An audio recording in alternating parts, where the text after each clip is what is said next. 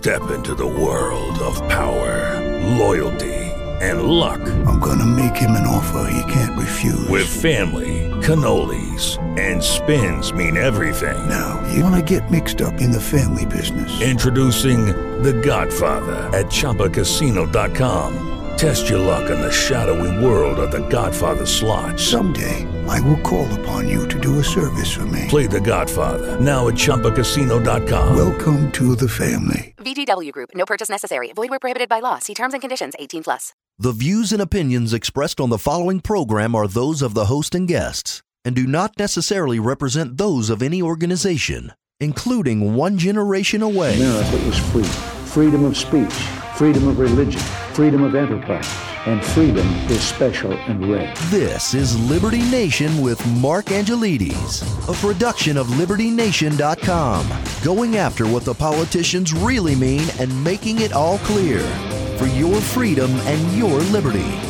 Liberty Nation with Mark Angelides. Liberty, the very basis for the great experiment known as the U.S. Constitutional Republic, the foundation upon which all our rights and freedoms are built, our bulwark against tyranny. But is liberty still the defining characteristic of this country as we approach the end of 2022? Welcome back into Liberty Nation Radio, a production of LibertyNation.com and heard from coast to coast on the Radio America Network. This is Tim Donner, a longtime host of this program and now frequent contributor, sitting in this week for Mark Angelides. As the unique creatures known as Americans, we crave liberty and we crave order, but order won't do without liberty and liberty won't do without order. So, where do we stand right now with the unique principle upon which the United States of America was founded? Ordered liberty. It's the tension between order and liberty that we've sought to manage over the almost 250 years of this unique constitutional republic. And the tension has boiled over in recent years with the left demanding ever more order and the right demanding restoration of the liberty, which has always served as the foundation for our way of life. We will examine these questions today from multiple angles with our power panel the political with Liberty Nation socio-political correspondent Jeff Charles, the legal with LN Legal Affairs editor Scott Cosenza, and the economic with Liberty Nation's economic guru Andrew Moran. So, Jeff, let's start with you as you see it. How did Liberty do on the ballot in these 2022 midterm elections? Yeah, Tim, I, I don't think Liberty did very well. I think this was just more indicative of an overall reality in America. Um, you know, I think that people increasingly are not wanting to be free, are not really understanding what that means. I mean, we saw how the nation reacted over the COVID 19 pandemic with the lockdown orders. They told everybody just be a couple weeks to slow the spread. But I mean, people who are savvy knew that it wasn't going to end after two weeks. And look at how much the nation was willing to tolerate. And I think that was even reflected in these past midterm elections, where the people who were pushing for those onerous restrictions, as well as others, were not really soundly punished for what they were doing, despite the fact that they have mismanaged the, the running of the country since they, they took power. This These midterms were not a repudiation of those who are threatening liberty. And I think that that's where it stands today, right now. So I'm hoping um, that's a kind of a dire analysis. So hopefully my colleagues will have something more more positive to, to say. Well, Scott, what about you? How did liberty do as you see it in these midterm elections? I tend to think that liberty wasn't on the ballot per se, uh, and so it's it's what we what we saw during these elections, I don't think is you know we can attribute to a vote up or down on liberty. But I, I think that Jeff is right in one fundamental way, which is that the people who did uh, uh, do so many lockdowns and were were responsible for so much of, of you know the affronts to liberty that we've suffered recently did not seem to pay a strong price. I think they can chalk that up to the successful salesmanship that somehow there was a vote on the existential nature of uh, a constitutional democracy uh, at the polls. You know that that's democracy at stake, right?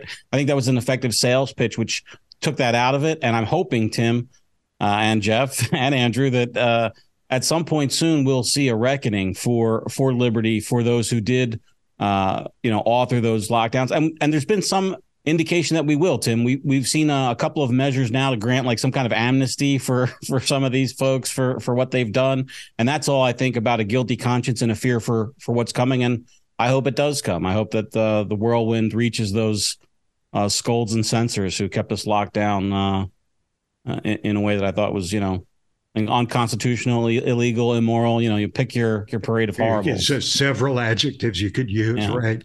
Um, not to mention adverbs.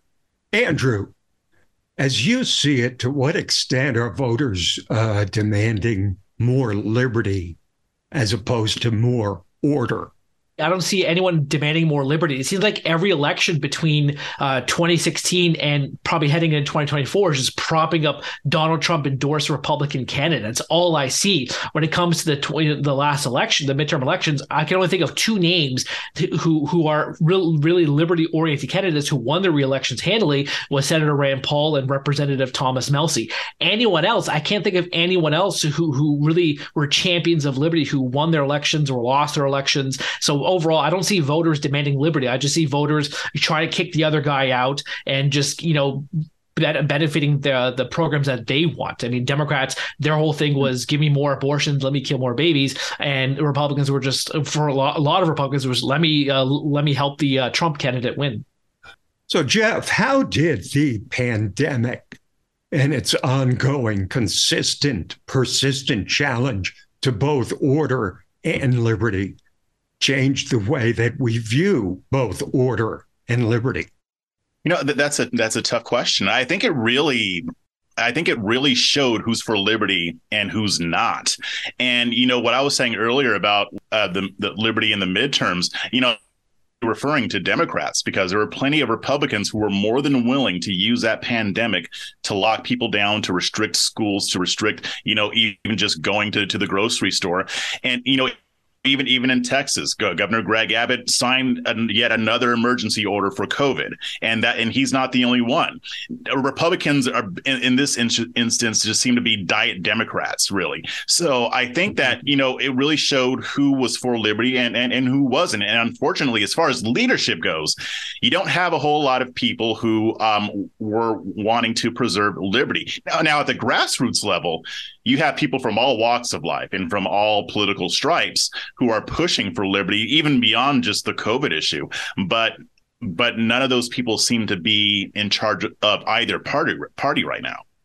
Indeed, both parties uh, don't seem to be putting a premium on liberty.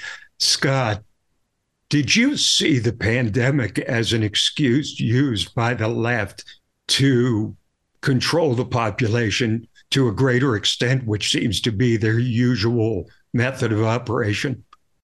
You say it to me like there's some debatable question there. I, I don't understand yeah. how how the response is. I'm, I'm giving you a softball. I'm putting it on a tee for you to hit out of the park, counselor. right on the bag, right? Yeah, yeah it's because you're talking to a lawyer, and lawyers never ask questions that they don't already know the answer to. Precisely. Thank you, um, Jeff. The answer, Tim, is yes. I, I do see that. I mean, just from the, you know, I think for me, the moment that uh, that revealed, and by the way, I want to just reference Jeff's earlier answer when he he had said that uh, at one point that everybody knew it was going to be longer than two weeks, but that wasn't the case for me. I actually thought, gee, they're going to have trouble locking everyone down for a whole two weeks. Mm. I had no mm. idea that this that my fellow Americans would would take to such drastic restrictions for so long. For me, Tim, I remember when a guy uh, in California, I think he was like kayaking or something like that, but he was out in the middle of nowhere on a beach and he got uh, basically arrested uh, by the authorities. And that to me was the moment when I really had a, you know sort of tragic thoughts about our liberty and what the state was doing. That you know if they said, "Hey," we're shutting down the schools or they have to have masks, but go outside and you know go to a park or something like that. Uh, you know that would at least be somewhat consistent. But the idea that we had to be masked, locked down, and then of course uh, jabbed however many times we're up to now. Um, it's profoundly disturbing and was used by the, uh, those progressives to, to to crush our liberty. Yep, that's a that's but a affirmative. But it was okay, Scott, because if you were locked down, you got you, you still got all this stimulus money, you got all this free money, you got sweetened uh, unemployment benefits. So hey, you got, you got all this free stuff for just sitting home money, obesity, Netflix. diabetes, uh, whatever, right?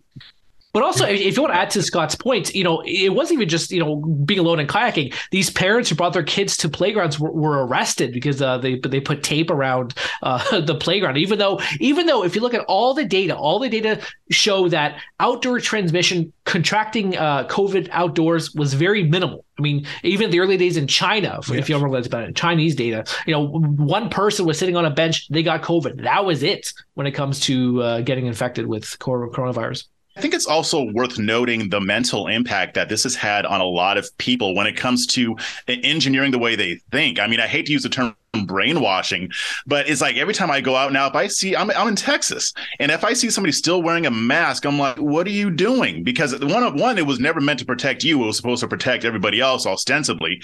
But now, I mean, COVID is is is is pretty much on it's it's already out. So like you're still wearing a mask. I still every now and then I still see people in their cars alone wearing masks.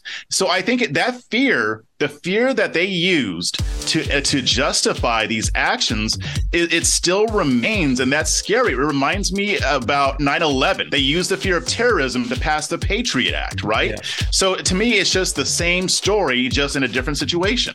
Okay, well, thanks, Jeff and Andrew and Scott. We're going to take a quick break and then come back to return to our roundtable discussion on the state of liberty and order circa 2022. For your freedom and your liberty, Liberty Nation with Mark Angelides. We are back on our roundtable discussion on the state of mm-hmm. liberty and order circa 2022, joined by Liberty Nation's Power Triangle, Scott Cosenza, Jeff Charles, and Andrew Moran. So let's discuss the law. Scott, the Supreme Court is now squarely in the hands of a constitutionalist majority on abortion and likely affirmative action and other issues. How will their game changing decisions affect American culture and liberty as you see it? Uh, in ways that are more profound than we can imagine. If we just take one thing, which is the affirmative action, uh, as you mentioned, and let's say that uh, that goes uh, the way that so many liberty activists hope, which is that uh, the Supreme Court will declare that you can't uh, discriminate against you know whites and Asians in favor of uh, predominantly black and brown people uh, in in higher education. If if that passes muster at the Supreme Court, or, or, or uh, if they overturn the current precedent, Tim, which allows for that discrimination, which I expect they will, that then I think will cascade to private enterprise, and I think we will see uh, a, a, retreat from this uh, kind of woke uh, hiring practices that we see in many places, which value not achievement, but instead identity politics. And so the closer you are to the favorite identity, you know, if you're a trans or non-binary woman of co- or non-binary person of color, that would be, I think, like yeah, the highest. Make sure level. to get that right, Scott. Yeah, it yeah, is tough. Yeah, you, you, know? you, don't want to mess that up. No, you don't want to miss that. right. Yeah, and Canceled. It's like sliding you know the more value you know the more kind of check boxes you can get the, then the higher value you are. Um, it's so many um, uh, companies and certainly in government and, and higher education. And i think we'll we'll see the end of that.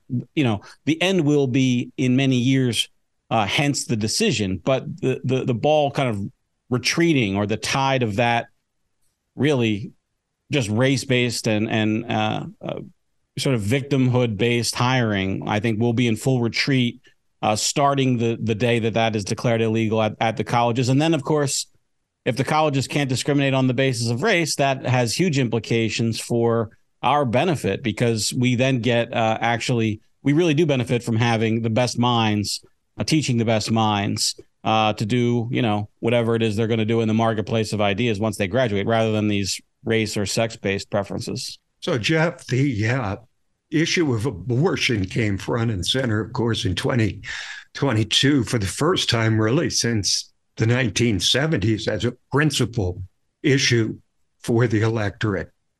Um, first, it was thought that there'd be a tsunami of Democratic voters, liberal voters coming to vote because of it. Then it was supposedly had faded out, but then it looked like it came back uh, before the election, and it did motivate a lot of leftist uh, and pro abortion people to go out and vote. Uh, to what extent do you think people see uh, the issue of abortion as liberty for women as opposed to liberty for the most innocent of all, which is the unborn, who don't even have a chance if they don't get the life that liberty makes irrelevant if you don't have it. Yeah, I mean, that's really what this entire debate hinges on. I mean, I was just having a conversation with some friends about this the other day. And you know, on the pro-choice or pro-abortion side, they're selling liberty as you know the woman's right to choose what she does with her body. Um, but on the pro-life side, people define that as what about the rights of the life inside inside of her, and that's also where the debate comes from. Well, when does it become a life? Because for most people, if they look at it as a life, it's harder for them to justify abortion, even if you're talking liberty from the woman's perspective. You still have another human being being who is not able to make their own decisions. So I think that's what a lot of this a lot of this hinges on, and it also kind of kind of uh, is it's also kind of a microcosm of how different people view liberty in general. And I, you know, I won't get into all that, but I think with the abortion issue, it was it, it wasn't a primary issue, but it was big enough to make a difference, and it had faded out. But then, uh, you know, that uh, Senator Lindsey Graham was very instrumental in bringing that back when he made that proposal in the Senate to have a federal uh, a federal legislation on abortion rather than leaving it to the states. So I know there were a lot of people mad at him about that, but I think that's why abortion made a resurgence shortly before the midterms took place.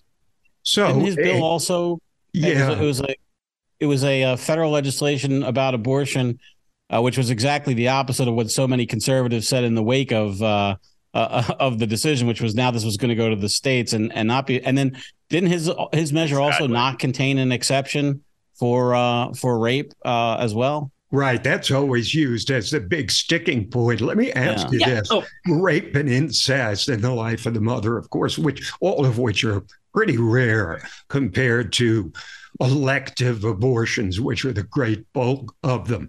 Andrew, let me ask you that you this you and Scott are proclaimed probably big L as well as small L libertarians. How do you weigh the right of the mother to control her own body versus the right of the child to be born. Well, I tend to be more pragmatic just because of how divisive the issue is. I tend to think that so majority of abortions that you just noted are elective. Yeah, they have nothing to do with rape and incest. Rape and incest account for about a fraction of all abortions. So I think that if you impose that that loophole of saying, okay, you, you can abort the child if it's a result of rape or incest, but you save millions of other babies, I think that is the realistic approach to take the whole abortion issue. I mean, it'd be great if there were no abortions, but the the way the United States is today today. I think that is the more pragmatic approach. What I find interesting when every time there's an uh, abortion hits the headlines in the United States, it has has an effect up here. Every time it happens, a provincial leader or the prime minister will say, "Oh, we will defend abortion rights, and you know that's the we will make sure that anyone can have abortion anytime they want." Because we we we up here we really don't have any abortion laws. You can have yeah, you can have an abortion the second or third trimester. So I find when that SCOTUS uh, uh, issue happened, right away Trudeau was saying you can have an abortion whenever you want. And provincial leaders just mirrored, even conservative ones mirrored what he would say. You can believe that that the unborn have rights, and also that you favor uh, uh, allowing abortion in the case of rape, because in that case, the uh, the female, uh, the mother, has not consented to any act where pregnancy could result, and so she is cannot be morally held to suffer the consequences of her decision. She has made no decision. She has been had a, a crime uh, committed upon her, and it's no tension, I think, in the law or a conservative perspective to say that abortion is allowed in that instance. Um, okay. Thank you, Scott. Thank you, Andrew. Thank you, Jeff. And our power trio will be back for more analysis of the state of liberty and order circa 2022 in just a moment. Free. Freedom of speech, freedom of religion, freedom of enterprise, and freedom is special and rare. This is Liberty Nation with Mark Angelides, a production of LibertyNation.com, going after what the politicians really mean and making it all clear for your freedom and your liberty. Liberty Nation with Mark Angelides. We are back on our roundtable discussion on the state of liberty and order circa 2022, joined by Liberty Nation's Power Triangle, socio political correspondent Jeff Charles, legal affairs editor Scott Cosenza, and economics correspondent Andrew Moran. So, Andrew, let's discuss economics. $30 trillion in national debt for the United States of America. That is an affront to the liberty of future generations. We're going to have to pay it off. Is it more one party or both who have allowed this to spiral out of control? And can we reverse this curse? And if so, how? Well, first, it's not just $30 trillion. It's also $120 trillion in unfunded liabilities yes. and expenditures. Important but both parties have been atrocious on the national debt issue.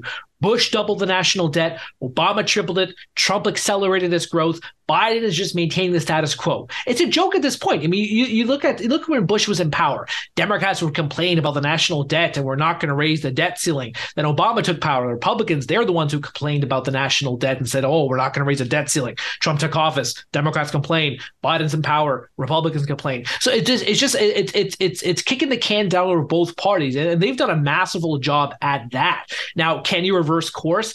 Most likely not. I mean, you look at the 2010 or 2011 sequester. You know, Republicans, Democrats, they reached a deal whereby they cut $85 billion in spending. But at the same time, the rate of uh, debt growth accelerated. So only Washington can you have a spending cut while the national debt still grows. Right. So overall, there's no way of reversing anything. The issue is going to get worse. And now you have rising interest rates and just gonna, that's going to compound the problem and lead to, you know, eventually long term, you're going to have to make all these sacrifices that I'm not sure politicians are willing to make. 85 billion at this point in time is has become a rounding error for the federal budget. yeah, exactly. Yeah. I mean, it really has. Mm-hmm. And Jeff, I don't see anybody in either party talking about the national debt. We used to call it a ticking time bomb. They have the national debt clock, which you really have to avert your eyes to realize the kind of debt the country is piling up. But why is it that nobody wants to even discuss uh, the national debt, not to mention making it a central issue? You know, I think it's it's because people don't think that they're going to have to deal with the consequences of it. They think it's going to. That's why the can keeps getting kicked. You know, people talk about there being a uniparty. Not if there was one issue that would be the best to prove that with. The best evidence that there is a uniparty is the national debt, because just like Andrew so expertly explained, both parties have done it. And it's not even that you, like you can say one party is worse than the other. That's, that's not even the case. They both work together to continue blowing out the debt. I mean, I remember when I was younger in my 20s, that was always a big deal. Oh, we got to deal with the debt, deal with the debt. Now the government didn't really care about it, but at least people uh, on the on the airwaves and interwebs would pretend to care about it. You know, we get these people in there, they do nothing about it. Nobody talks about it. I think that right now, us having this conversation is probably the only political outlet that has talked about the debt since like 2010. Indeed.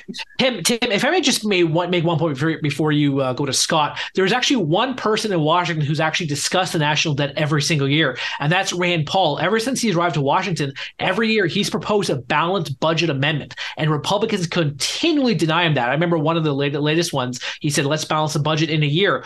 Lindsey Graham went ballistic and just kicked him off the Senate floor. I said, "Oh, you know, you're you're an ally of Putin if you want to balance the budget." So Rand Paul, oh, give kudos to him there. He's one discussing it. So Scott, yeah. uh, I think it, because because because what Vladimir Putin wants is for us to bounce our budget. I'm, I'm sure that's exactly what he wants. So Scott, I think it was in 1964 that Barry Goldwater said, "There's not a dime's worth of difference between the parties." Or maybe it was George Wallace. I forget. But the point is that, you know, we're in a bipolar sort of political climate, always have been, two party system. How much difference do you see between the parties? Is it a dime's worth of difference or not even a dime? Uh, probably not on the debt issue. And I just want to quickly answer your original question. You you said that this is a you know uh, it's outrageous to to kind of saddle future generations with this, Tim. And I think that uh, both that you're right and also that they won't be saddled with it. That you know we've already uh, got a declining birth rates, so be below the replacement rate, and in in two generations or maybe three, uh, when the debt service on that debt becomes more than anybody could spend on anything else, they're just going to say, you know what? You loan these baby boomers and these Gen Xers and whoever else is this money, get it from them. We're we're not paying.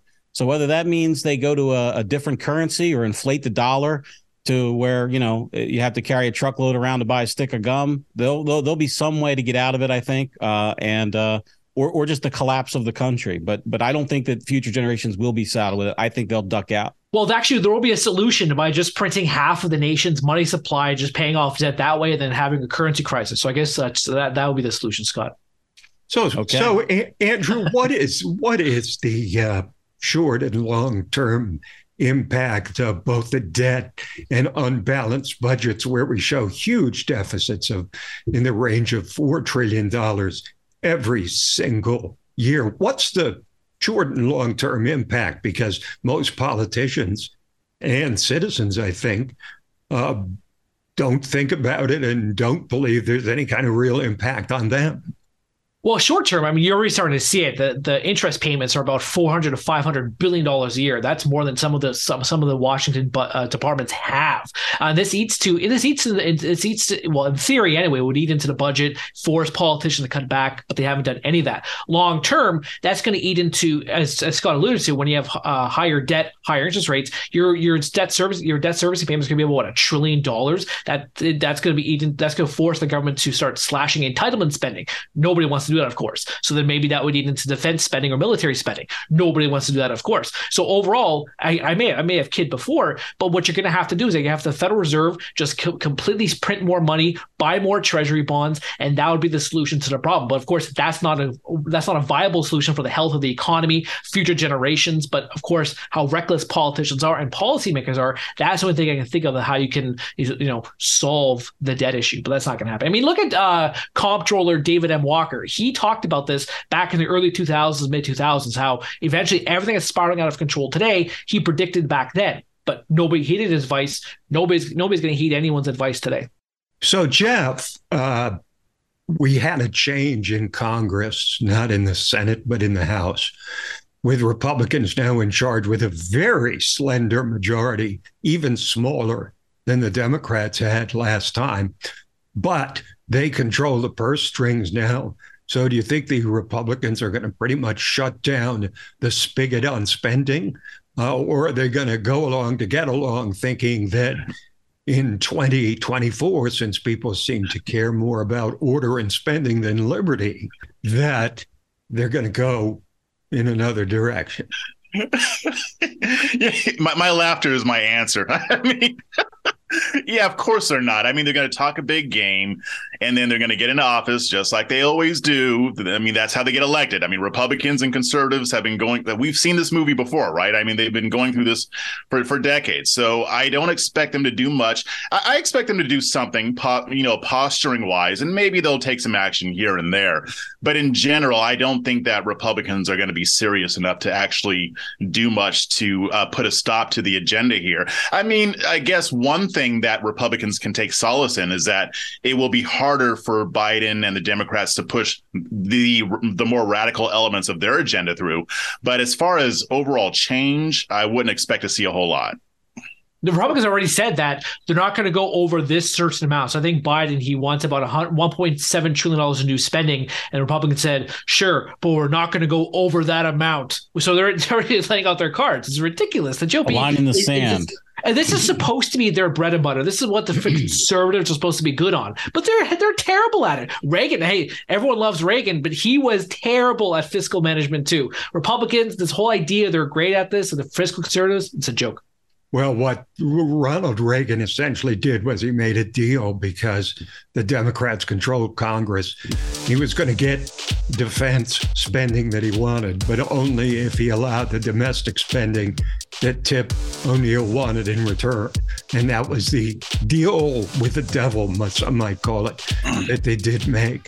But we're going to use this as an opportunity to take one more quick break, and then we'll come back with our power trio to wrap up our discussion on the state of liberty circa 2022.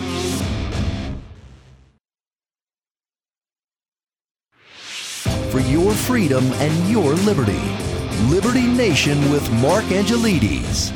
And we are back for one more shot at you on our roundtable discussion on the state of liberty and order circa 2022, joined by Liberty Nation's Power Triangle economics correspondent Andrew Moran, legal affairs editor Scott Cosenza, Scott Cosenza, I should say, and socio-political correspondent Jeff Charles. So, how significant will Elon Musk's purchase of Twitter be to the future of liberty? I'm going to ask you first, Jeff. Yeah, I think it's going to be great. I think it's already been great. And Elon Musk has, it's funny because Elon Musk hasn't done a whole heck of a lot because he just took over about a month, a month ago. But even in that short time period, he has made Twitter more fun, more free, and um, people who are not part of the uh, the censorship crowd, the the pro censorship crowd, are, are loving it. And I think that he's even winning over people who were leery of him at first. Because if you remember shortly after he took over a lot of advertisers paused their advertising. Well they just and it, just, it was just announced uh, last week that Apple and Amazon have come back to the table. Elon Musk went to meet with Tim Cook of Apple. And so the, the attacks are still coming from the from the predictable sources. But in general, I think people are liking the platform more. I mean, especially from a liberty perspective. But even if you look at victims of child sex trafficking, he has tamped down on that more in that one month than, than the prior leadership did in years. He has d- went gone leaps and bounds beyond what his predecessors did, and, and he's not even through yet.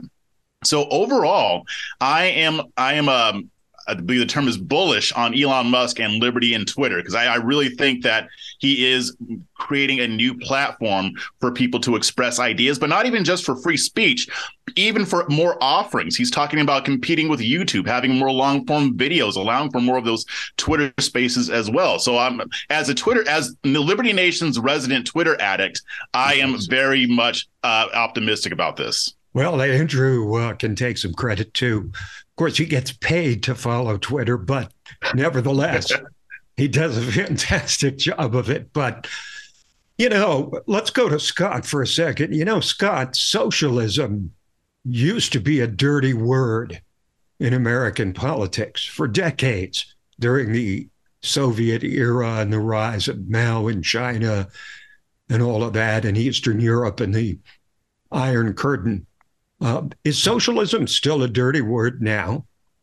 Sadly, no. The beautiful Alexandria Ocasio Cortez, Tim, has gone a long way with her uh, Democratic Socialists of America, I think, as uh, one of the groups that she uh, claims membership in. And, and, they've gone a long way to kind of soften it over. And of course, with a, a compliant press who uh, is made up largely of people who are, uh, I won't call, you know, all mainstream press members socialists, but they definitely have a sympath- uh, sympathy towards uh, socialist policies, I think, in, in a lot of instances.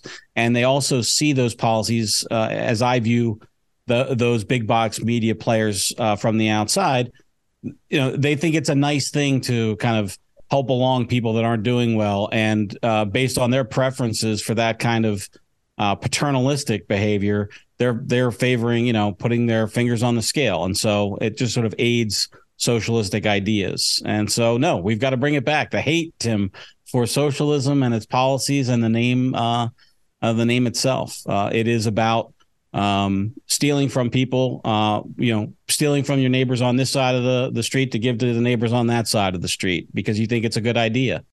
And uh, if it's legalized, a good idea, you should just convince legalized them. Your... theft is you saying it's legalized theft, Scott? Yes. Calvin Coolidge.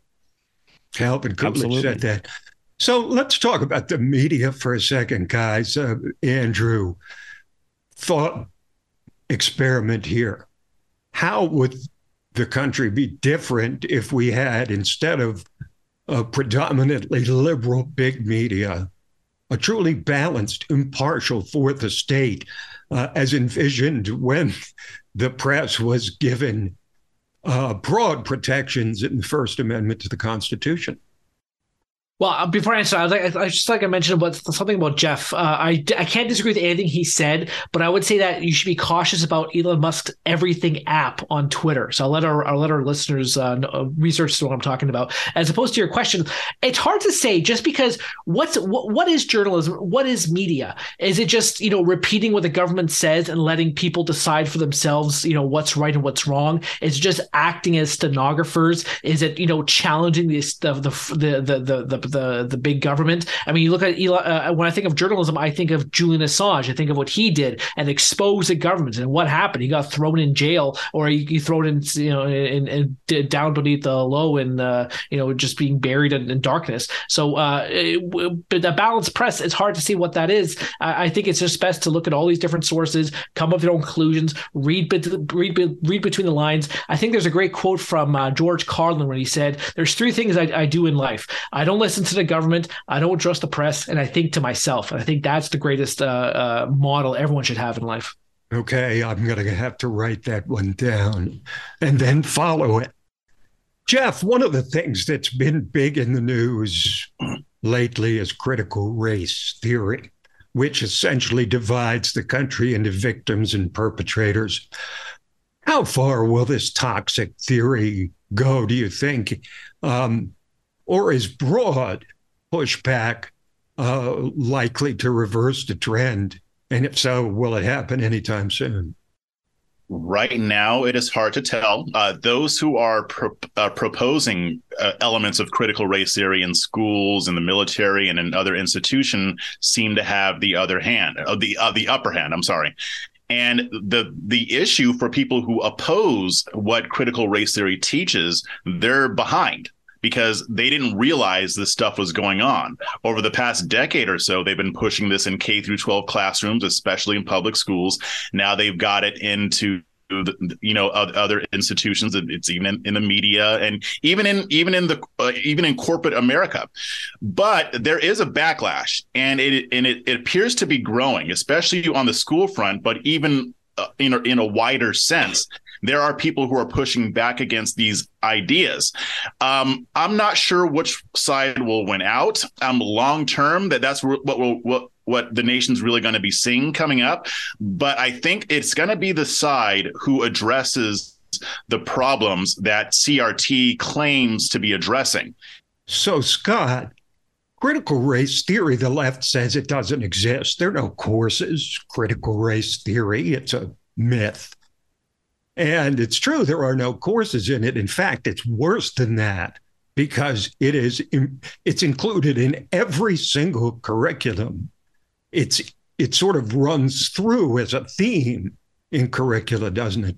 Tim, uh, when I was in college, we had a uh, a really good program which was called Writing Across the Curriculum. It was a measure to increase the writing uh, uh, uh skill of all the students, and the idea was if you have a science class, you should require at least a paragraph, you know, on the exam about something, and and just it should be in every place throughout the curriculum in order to build up.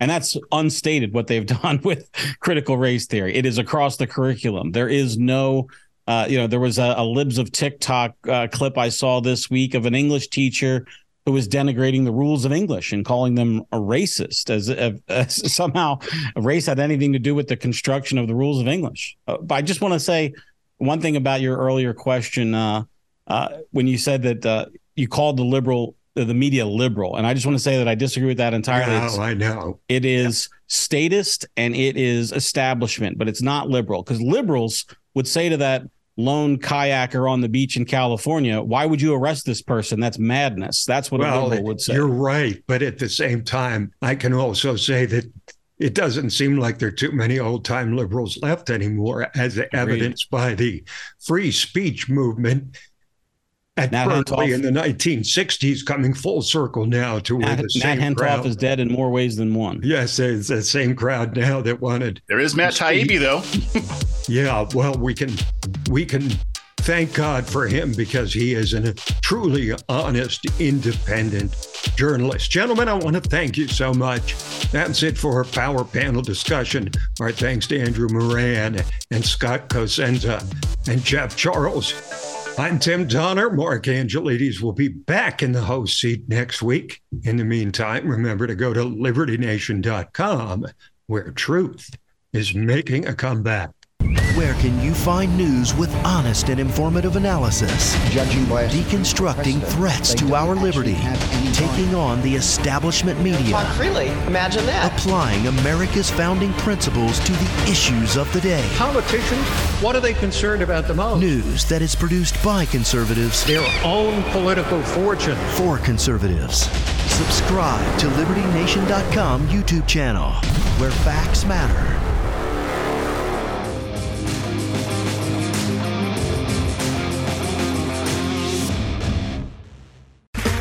Okay, round two. Name something that's not boring. A laundry? Ooh, a book club. Computer solitaire, huh? Ah, sorry, we were looking for Chumba Casino. That's right. ChumbaCasino.com has over 100 casino style games. Join today and play for free for your chance to redeem some serious prizes. ChumbaCasino.com. No purchase necessary. Void where prohibited by law. 18 plus terms and conditions apply. See website for details.